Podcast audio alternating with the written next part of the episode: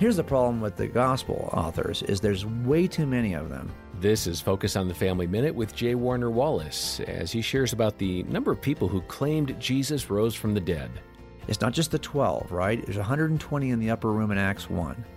Remember, they picked Matthias to replace Judas, right? He was also an eyewitness who had seen Jesus from the baptism to the resurrection. They picked from a group of one hundred twenty. But Paul says there were five hundred who saw the living, risen Christ on the same day. So how large is, it's just, if you just told me that, oh yeah, I believe in a conspiracy from last year involving five hundred people. That all lined up. Yeah, I'm going to be suspicious already. Right. It's too many people.